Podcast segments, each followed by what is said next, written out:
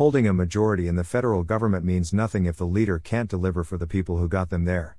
President Joe Biden's latest poll numbers are demonstrating just how unfavorable his presidency is turning out to be, with 38% of Americans approving and 53% disapproving. Instead of listening to the American public and focusing on the unity he promised, Biden has allowed the radical left wing of the Democrat Party to take over his agenda. And what does he have to show for it?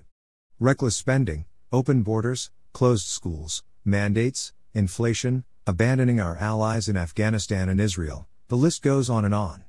Americans are fed up. Here is what they are saying about Biden's latest numbers. CNN, new poll numbers brutal for Joe Biden. Fox News, the overriding feeling in America is things ain't working. Washington Examiner, sagging poll numbers leave Biden with less muscle to push through his stalled agenda.